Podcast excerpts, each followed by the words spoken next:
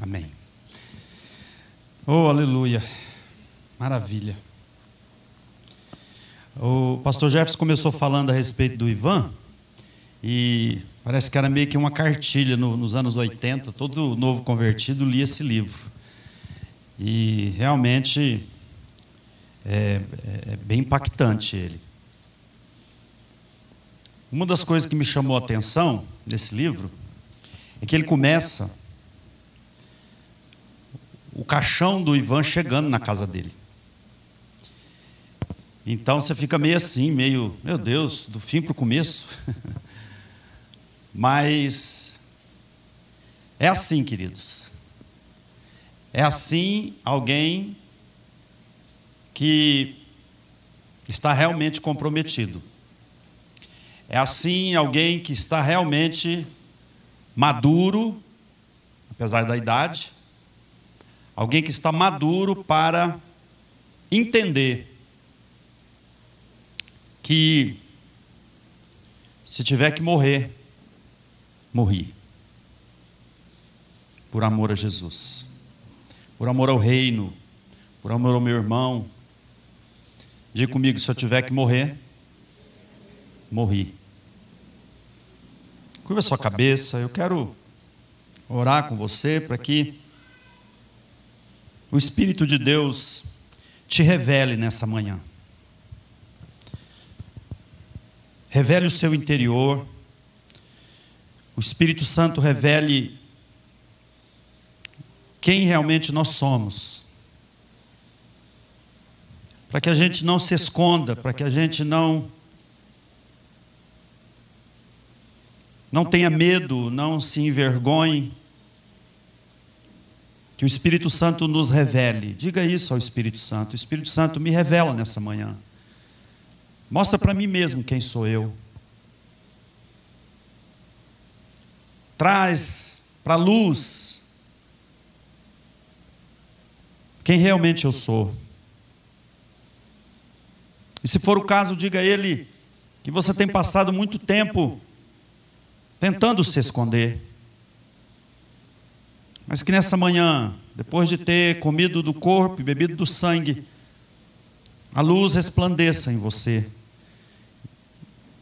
e revele quem você é realmente. Pai querido, essa é a nossa oração que nós fazemos ao Senhor, ao teu Espírito, que Ele conduza, como tem feito até aqui, Ele conduza todo esse restante de culto, Senhor, ao Senhor, aonde a tua palavra será lançada como uma semente em várias terras. Senhor, que essa terra especificamente essa terra, nessa manhã, seja uma terra fértil e que possa produzir os frutos que a sua semente for lançada a 30, 60 e a 100 por um.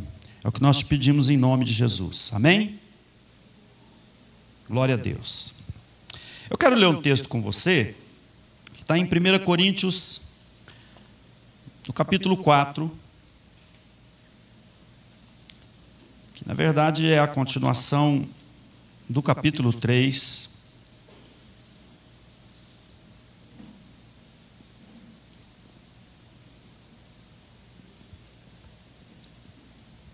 Verso de número 1.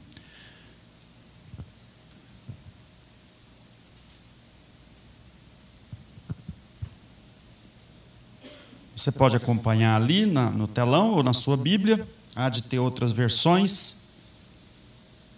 Mas na minha versão ela diz assim: que os homens nos considerem como ministros de Cristo e mordomos dos mistérios de Deus.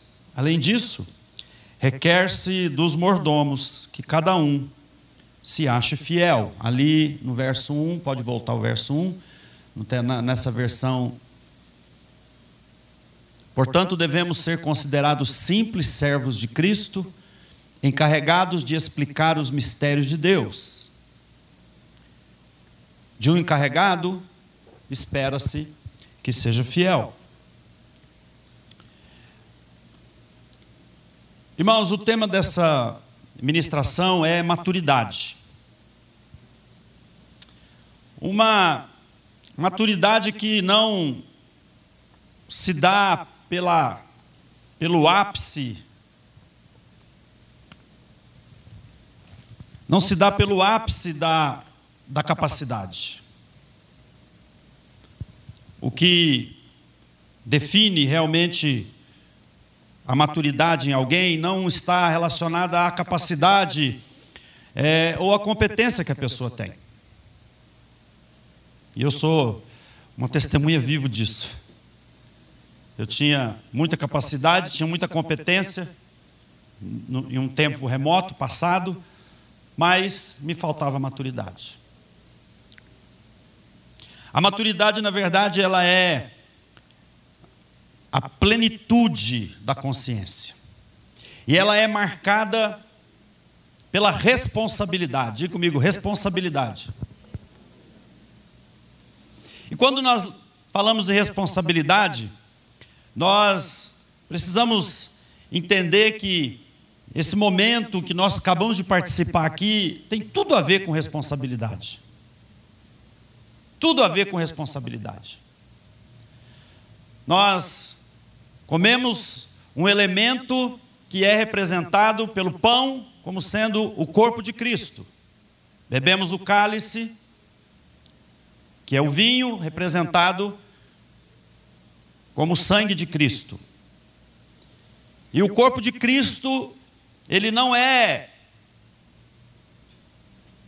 hoje o, o sentido físico e biológico, mas é a igreja. Então, o corpo de Cristo hoje sou eu e você. Então, na verdade, quando você comeu do corpo, hoje você comeu parte de mim e eu comi parte de você. E isso tem a ver com responsabilidade. Quando nós lemos o livro de Romanos, no capítulo 12, nós vemos ali que Paulo, com toda a sua linguagem difícil de entender, como diz Pedro, né? Ele fala a respeito de um experimentar o, a, a boa, agradável e perfeita vontade de Deus. Coloque o texto, por favor, em Romanos capítulo 12, verso 1 e 2. Paulo fala de um experimento que eu não posso entender apenas como sendo algo que eu sou o beneficiado.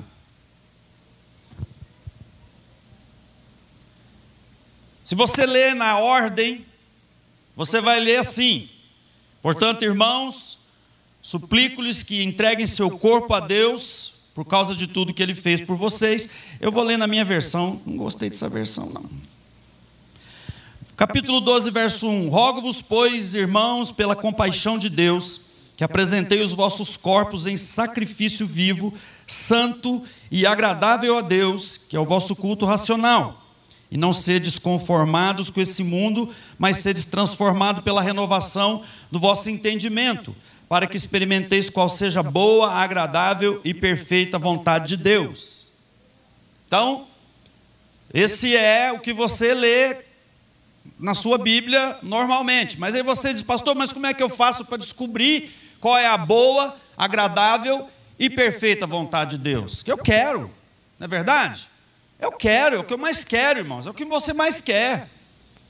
Um dos motivos pelo qual você está aqui, além dessa, desse momento de comunhão e, e unidade e, e, e harmonia no corpo, você também tem algo pessoal que você quer saber qual é a boa, agradável e perfeita vontade de Deus. Seja para o seu trabalho, seja para a sua casa, seja para o seu ministério, para a sua vida pessoal, para a sociedade, enfim. Mas aí, para que você possa entender qual é a boa, agradável e perfeita vontade de Deus, como, como experimentar, não no sentido de ser o beneficiário disso, porque a responsabilidade que eu me refiro nessa manhã é o fato de que outro, o outro, através de você, experimente qual seja a boa, agradável e perfeita vontade de Deus. O outro, e não você. A responsabilidade que Deus nos coloca é para que o outro, diga o outro, Digo, meu irmão. É. O outro. Amai-vos uns aos outros, como eu vos amei.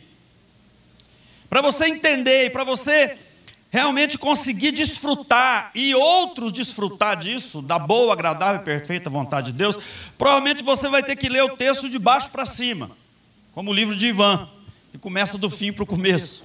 Então vamos ler o texto como sendo de baixo para cima. Então veja bem, Para que eu seja um agente da boa e agradável, perfeita vontade de Deus, eu preciso pensar diferente de como o mundo pensa. Porque ele, Paulo diz no verso 2, ele diz: para que você experimente a boa, agradável e perfeita vontade de Deus, é necessário que você não pense mais como o mundo pensa. Você tem uma mente diferente da que o mundo tem. Para que você tenha, para que você não pense como o mundo pensa, você precisa ter uma mente transformada. E o texto diz: para que você seja transformado pela renovação do seu entendimento. E para que essa mente seja transformada, é necessário que nós sacrifiquemos os nossos apetites naturais. Sacrifiquemos. Sacrifiquemos o nosso egoísmo, sacrifiquemos a nossa vã maneira de pensar.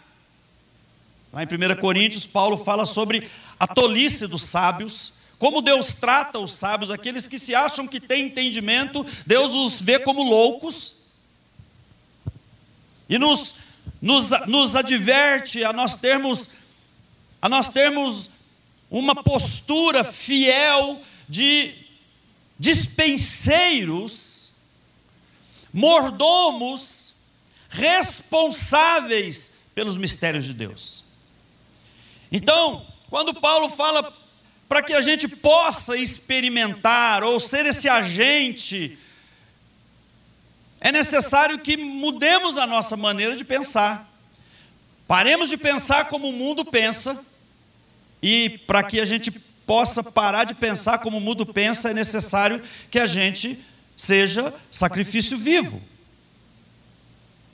Ou sacrifiquemos a nós mesmos.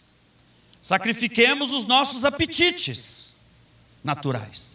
Queridos, sabe por que, que o homem se tornou corrupto?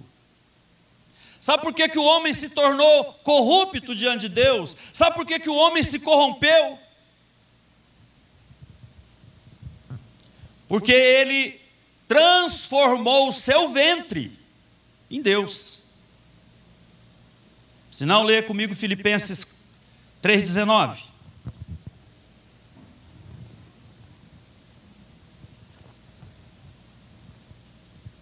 Filipenses 3,19 diz assim: cujo fim é a perdição cujo Deus é o ventre, e, cuja glória é para a confusão deles, que só pensam nas coisas terrenas. Então, quando, quando, nós, quando nós vemos a atitude do homem nessa vida de corrupção, não há iniquidade maior do que o homem se corromper interiormente. Não há iniquidade maior. E quando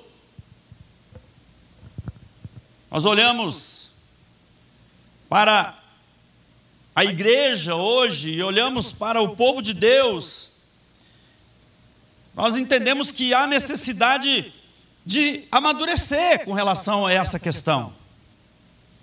Com relação a, a, a ao, ao dar, com relação ao, ao ser para o outro, e não desejar que o outro seja para mim, mas ser para o outro. Porque toda vez que você deseja que o outro seja para você, então o seu Deus é o ventre. E você acaba ficando preso dentro de um contexto doente. O que Paulo fala em 1 Coríntios 11, com relação a não ter muitos na, na, na, na entre os coríntios, na, comunidade de coríntios ali, ele diz: Olha, há muitos no meio de vocês que estão doentes, e poucos os que dormem. Não havia apenas um momento de, de frieza, não. Havia algo doentio, cada um comia a sua própria ceia. Viviam de maneira que cada um estava preocupado e envolvido consigo mesmo. E por isso Paulo diz: olha, examine-se o homem a si mesmo, e coma do corpo e beba do cálice. Examine-se. Isso não tem a ver com um pecador se examinar se ele se ele, se ele é pecador ou não, mas tem a ver com que a forma como ele está tratando o corpo. Por isso Paulo diz: aquele que não discerne, aquele que não tem maturidade, aquele que não entende, o corpo é réu de juízo. Irmãos, não há, não há iniquidade maior do que nós querermos salvarmos a nós mesmos. Ei, deixa Deus ministrar no seu coração. Não há iniquidade maior do que nós queremos nos salvar a nós mesmos. Não há anticristo maior do que aquele que quer salvar-se a si mesmo. Quando inventaram lá de fazer a Torre de Babel, eles não estavam propondo construir um cabaré, ou construir uma, um prostíbulo, ou uma boca de droga. Não! Quando eles propuseram a construir uma torre, o, o, o fim, o fim era Deus. Perceba como a religiosidade, ela, ela engana. O propósito, o fim era Deus. Mas qual era o propósito como fim ser Deus? Qual era o, o qual era o propósito? Salvar-se, poupar-se, a nós mesmos. Pouparmos a nós mesmos, vamos fazer uma torre, chegaremos até Deus e nós seremos impedidos, seremos poupados. Sabe, irmãos? Há necessidade da igreja amadurecer, como o pastor, não sei quantos assistiram no YouTube, ou estiveram aqui nesse dia, mas o pastor Valtinho, lá de Bebedouro, ministrou aqui no café antes de ontem, antes, no, no passado, né? Primeiro domingo de, primeiro sábado de setembro, ele ministrou aqui, e algo interessante ele disse: Jesus não é pedófilo. Jesus não é um, um, um, um qualquer que vem buscar uma mocinha, que vem buscar uma menina. Não. Jesus vem buscar uma igreja madura, uma mulher. A única obra, queridos, que Deus tem em nossas vidas, e eu demorei para entender isso, por isso eu achava que a obra de Deus na minha vida era eu fazer coisas. Era eu fazer coisas, eu fazer coisas, fazer coisas. Então, eu me tornei um ativista fazendo coisas, fazendo coisas, com talvez a mentalidade do religioso, que é quanto mais eu faço, mais eu recebo. Se o meu culto for muito bom a Deus, então eu recebo privilégios. E se você tiver essa mentalidade, então está tudo lascado, porque se o Deus que você serve também é corrupto, então acabou tudo, irmão, não tem para ninguém mais. Então, eu fui entender depois que a única obra que Deus tem na minha vida, ei, deixa Deus ministrar no nosso coração, é Ele nos fazer parecido à imagem do seu filho. Tem mais nada, irmão. Tem mais nada. Tem mais nada. Deus não quer fazer mais nada. Deus não precisa de nós para nada, irmãos. Também não quer fazer nada sem nós. Mas Deus não precisa de nós para nada.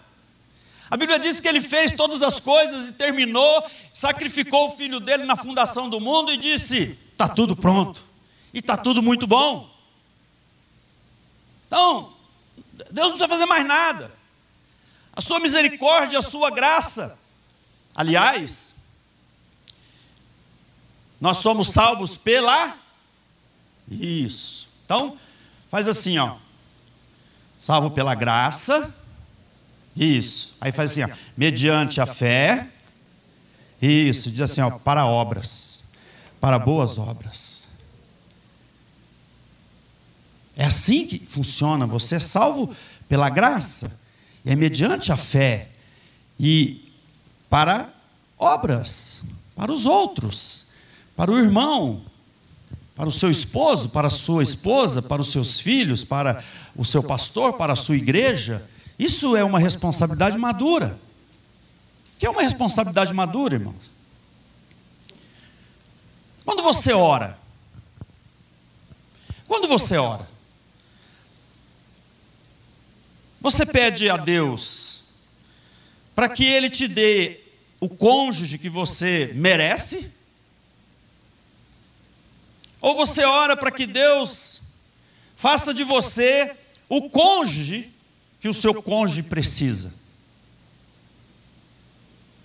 Quando você ora pelos seus filhos, você ora para que eles parem de dar trabalho.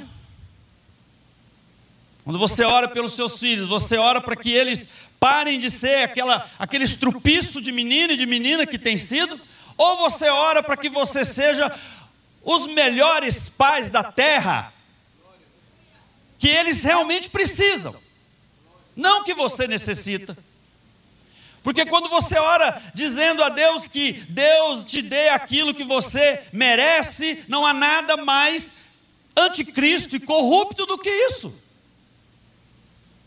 E essa maturidade, irmãos, que gostaria eu e, e, e queria eu que viesse através de uma imposição de mãos. Nós somos ministrados ontem aqui de manhã a unção, o poder, a revelação, os dons são dados por imposição de mãos, por uma palavra que realmente nos chacoalha. E fomos muito impactados, entendendo que o tempo é de estar pronto para o avivamento realmente. E graças a Deus que esse avivamento não vai depender de pessoas neófitas ou pessoas maduras. Deus vai derramar e pronto. Amém? Deus vai derramar o espírito dele pronto. Isso é que nos tranquiliza. Porque, né, se fosse depender da meninice da igreja hoje, nós estaríamos perdidos, irmãos. Mas esse princípio de maturidade se dá com uma relação bem específica e especial com o seu próximo. Paramos de olharmos, paramos de olhar para nós mesmos, para os nossos umbigos, para as nossas coisas, preocupados. Eu entendo que alguns até com medo não assumem uma posição madura diante de um ministério, diante de um chamado de Deus, não assume uma posição responsável diante das suas famílias, não assume uma posição responsável diante da sociedade, talvez por medo, medo de se machucar, medo de não dar certo, medo, medo disso, medo daquilo, medo de morrer.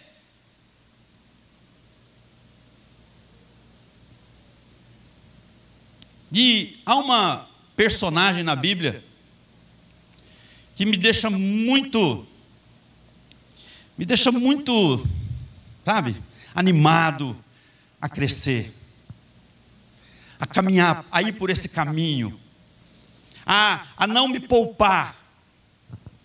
E essa mulher é Esther. A Bíblia diz que Mardoqueu, lá em Esther, no capítulo 4, diz que Mardoqueu manda ali o mensageiro dizer para ela: olha, Há um decreto. E o nosso povo vai perecer. O decreto é para que, que mate todo judeu.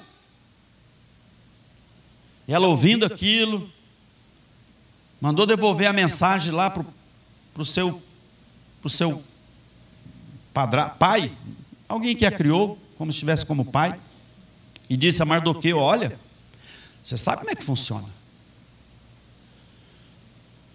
Já percebeu que nós, quando, nós, quando não queremos ter responsabilidade, nós arrumamos sempre, um, sempre um, uma desculpinha? E ela disse: Você sabe como é que funciona? Qualquer pessoa que chega diante do rei tem que ficar de longe. E a hora que o rei levanta o cetro, é que pode se achegar, senão, morre. Aí o homem foi lá, o Arã foi lá e falou pro, ó, a Esther falou isso, isso, isso. Ah, é? Diz para ela. Ela está pensando que porque ela mora no palácio, ei, deixa Deus ministrar no seu coração. Ela está pensando porque ela mora no palácio, ela e a família dela vai ser poupada? Não, ela vai perecer como todo judeu.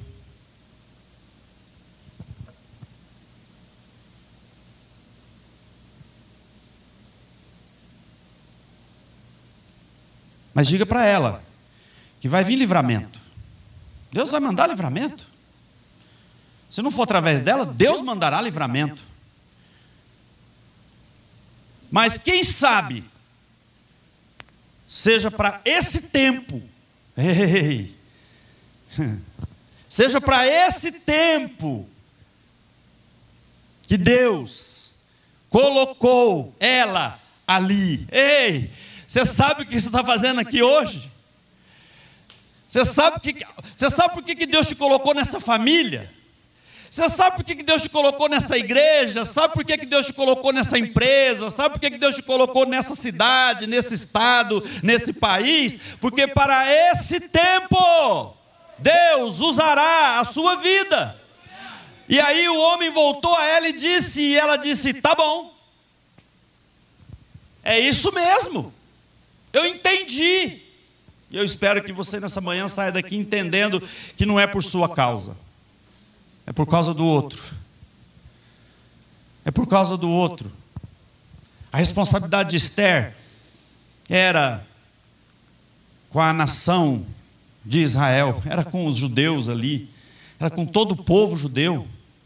Pensa você que a sua responsabilidade é só ali em acordar de manhã e trabalhar, ganhar seu dinheiro, sustentar sua casa? Não. Ei, olha para a pessoa que está do seu lado. Você é responsável por essa pessoa. Seja ela sua esposa, seu marido, seu filho, seu irmão na fé, seu colega de ministério, seja ela seu colega de trabalho, seja quem for, você é responsável. E a maturidade em Deus, ela nos leva a sacrificarmos a nossa, os nossos apetites naturais a matar esse Deus que foi gerado em nós com tanta carência, tanta necessidade de se alimentar de si próprio, para que possamos experimentar a boa, agradável e perfeita vontade de Deus.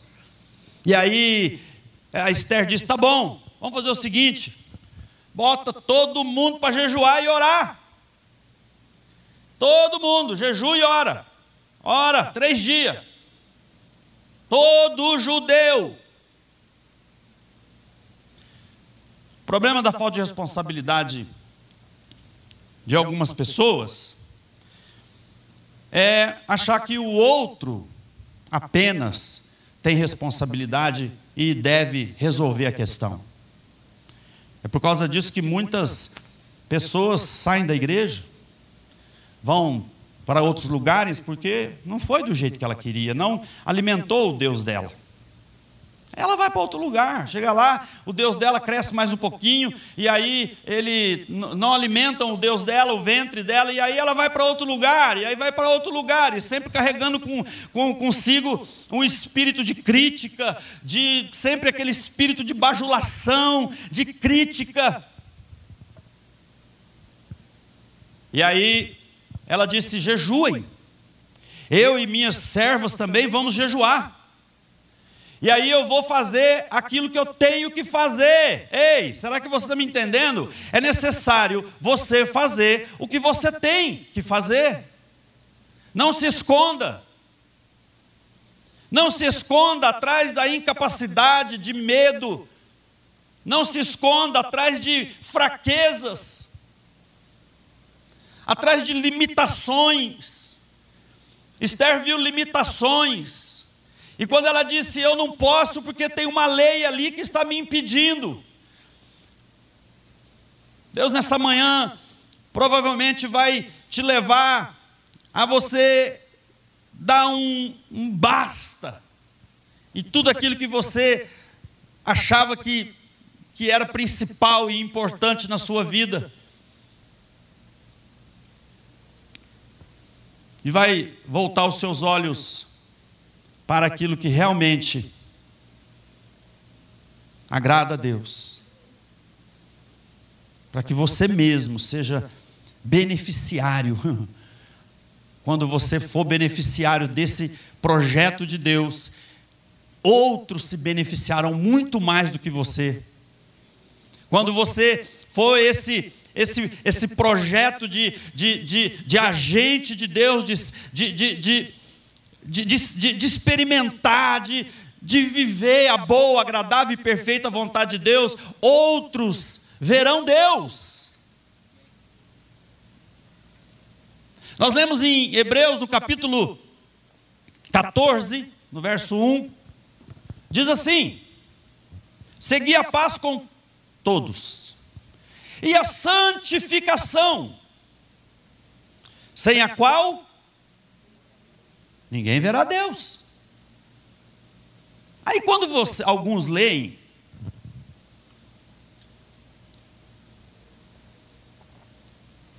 pensa assim, ou interpreta assim: como que eu vou? Ah, eu preciso me santificar para eu ver Deus.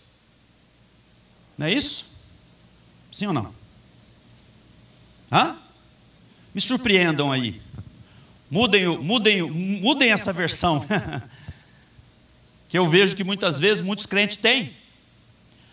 Achando que precisa se santificar para ver Deus.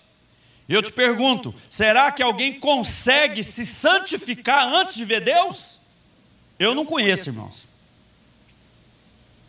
Isaías só se tornou puro depois que ele viu Deus. Então você só consegue se santificar se você tiver uma experiência, se você tiver visto Deus. Então, o texto me diz o quê? Que eu tenho que seguir a paz com todos os homens. E a santificação, sem o qual o outro, ninguém, verá Deus em mim. Percebe que não é você ver Deus, porque você já viu. É, diga, eu já vi Deus. Senão, irmão, vocês não, não teriam, não estariam aqui não. De alguma maneira você viu Cristo. De alguma maneira.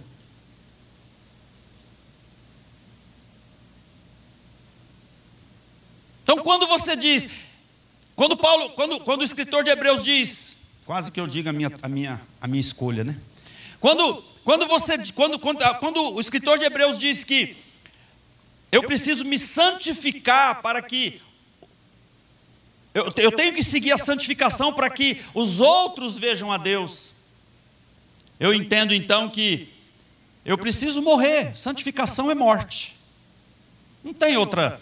Santificação é se parecer com Cristo. Muitas pessoas ficam inventando, né? E acho legal, criando situações como santificar, 10 passos para santificação, 20 passos para santificação e tal, irmãos. Quando você dobrar seu joelho, fala assim para Deus: Senhor, me faz parecido com o teu filho. Eu quero ser parecido com Cristo. Irmão, você já está no caminho da santificação. Porque não tem santificação maior do que se parecer com Cristo. Não tem. Não está na roupa que você veste, não está na, na, na música que você canta, não está, é, enfim. Está em você se parecer com Cristo. E aí Esther então diz uma frase que foi aquela que nós falamos no começo. Ela diz assim: Eu vou lá. Eu vou lá, vou lá sim, vou lá falar com o rei Assuero. E se eu tiver que morrer, eu morro. Se eu tiver que morrer, morri. Ah, irmãos. Você já, você já parou para ver a história de Neemias? Que horas são? Esqueci de pegar o celular da Rosa. Ah, ainda tem mais uma hora ainda. Fazer igual o pastor Luciano, né? Não vou fazer não, que eu já fiz já. Neemias, irmão, era um copeiro. Estava lá cozinhando, irmão. Já era trabalho demais. Eu sei porque eu sou cozinheiro. Dá trabalho demais cozinhar, irmãos. Dá ou não dá, irmãs? Irmãos, então valorize aí, viu? Valorize aí. Quando pegar o pratinho de comida aí, dá glória a Deus, viu? Nhenhenhen, esqueceu disso, nhenhenhen, esqueceu daquilo, nhenhenhen, não pôs sal, só tinha isso. Né? Irmãos, a mulher gastou um tempo ali. Ó. Oh. Ainda quando o marido está do lado, dá, dá para dar um cutucão, né? Aí, tá vendo, varão? Neemias já tinha trabalho demais, irmãos. Mas olha o grau da responsabilidade, olha o grau da maturidade desse copeiro, olha o grau da, da responsabilidade desse homem que estava em cativeiro. Ele ouviu, ei, ele ouviu falar do estado em que estava o seu povo. Ele ouviu que Jerusalém estava queimada, as portas estavam queimadas, os muros quebrados, o povo estava, foi, foi tudo levado preso em cativeiro, estava um caos total. A Bíblia diz que Neemias, ele ouviu apenas, irmãos. Deixa Deus ministrar no seu coração. A partir do momento em que você ouve, você já se torna responsável. A partir do momento, irmãos. Não pense em vocês. Pilatos lavou a mão lá achando que estava livre da responsabilidade. Estava, não, irmão. De repente as pessoas olham ao seu redor e veem pessoas fazendo, pessoas executando, pessoas ali e tal, e acham não é, não é problema meu. A responsabilidade é do pastor Jefferson, é do pastor Alexandre, a responsabilidade é dos obreiros, a responsabilidade. Cadê os obreiros? Cadê? Cadê os obreiros dessa igreja? Cadê o dinheiro que eu dou nessa igreja? Onde está indo meus dízimos? Hum. Você é responsável pelo seu dízimo. Tanto a hora que você o, o separa, quanto a hora que você o coloca no gasofilácio, ou entrega na mão do tesoureiro, não importa. Você é responsável por ele. Então, ore por ele. Irmãos, eu tenho uma prática na minha vida pessoal de responsabilidade. Eu oro pelos meus dízimos e as minhas ofertas. Eu não fico na expectativa de que quando eu chego aqui, eu levanto o meu dízimo, como é comum nos cultos a gente fazer, levantar o meu dízimo e o pastor ora e abençoa e eu vou lá e põe, pronto, acabou minha Não, não, não, não, não. Você tem responsabilidade, Senhor, abençoa a vida do tesoureiro. Senhor, abençoa a vida dessa igreja. Senhor, derrama da tua bênção. Senhor, faz multiplicar. Senhor, Senhor, Senhor, você é responsável, querido. Você está me entendendo? Como você é responsável, você e a sua esposa, em orar e jejuar de madrugada, seja qual for o horário que vocês propuserem entre vocês, de orar pelos seus filhos. Não deixar só que o marido ou a mulher, está lá a mulher três horas da manhã, agarrada lá com o Espírito Santo, né? Mulheres de joelho, mãe de joelho, filhos de pé, e o marido lá.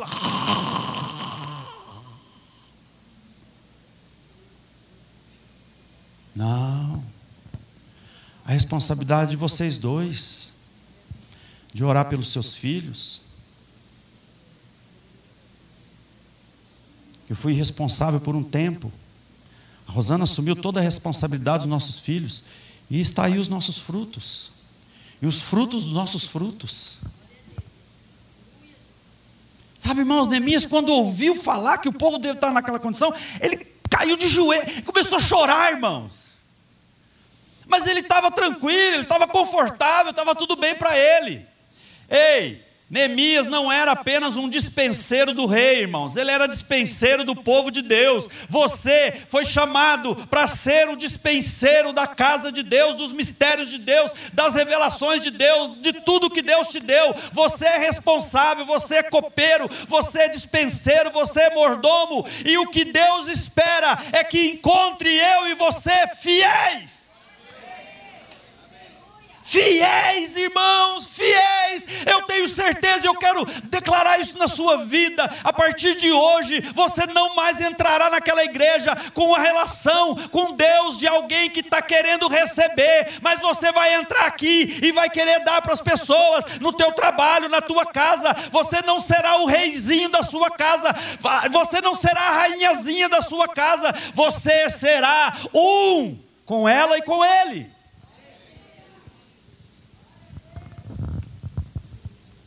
Responsabilidade, maturidade. Essa maturidade, irmãos, Deus vai reconciliar a noiva com o noivo, mas a noiva só vai se reconciliar com o noivo quando ela amadurecer e ela entender o que foi que o noivo fez por nós. Coloca 1 João, nós vamos encerrar com esse, com esse texto.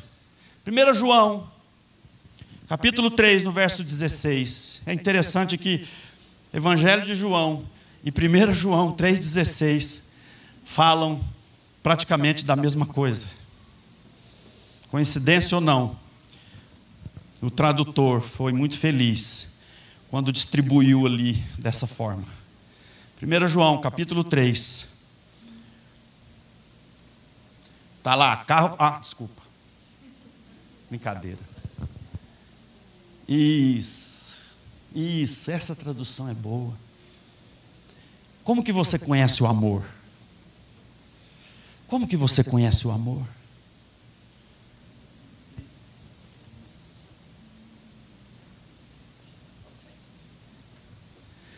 Nisto conhecemos o quê? O A? Diga amor. Querido, só, só para a gente entender uma coisa. Se você ler 1 Coríntios 13, você vai ver Paulo dizendo assim, ó. Ali perto do verso, acho que 10, se eu não me engano, você vê Paulo dizendo assim. Deixa o texto ali. Quando eu era menino, eu pensava e fazia, sentia, me comportava como menino. Mas a, a hora que eu me tornei homem, eu fiz o quê? Deixei as coisas de menino. Deixei. E aí e ali ele está falando sobre amor. Nisto conhecemos o amor. Cristo deu a sua vida por nós. Vamos ler juntos? Deu. Alguns Cristo não deu a vida, porque não falou. Por favor, toda a igreja, vamos ficar de pé, por gentileza. Agora você não precisa abrir sua Bíblia. Agora você pode celebrar o amor. Agora você pode celebrar Cristo, quando você celebra Cristo, quando você celebra a ceia, quando você celebra o pão e o cálice, você está celebrando o amor, a comunhão de uns para com os outros. Nisto, vamos ler todo mundo junto? Nisto conhecemos o amor.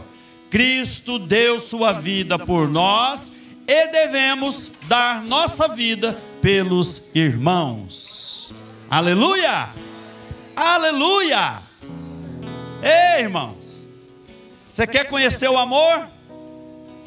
Diga comigo se eu tiver que morrer. Morri. Ah, seja por esse, esse estrupiço que você não suporta mais. Seja por essa situação que você já não aguenta mais. Seja por esse patrão que você está doido para dar as contas para ele. Seja por essa, como disse o pastor Hernani, né? Seja por essa mula que que, que você já não aguenta mais. Tanta freada, tanta, tanto empecilho para andar. Nossa, essa mula não me deixa andar. Eu não cresço por causa dessa mula. Eu não desenvolvo por causa desse homem, por causa dessa mulher. Eu não desenvolvo por causa disso. Você é responsável. Ei, se Cristo deu a sua vida nós também devemos dar.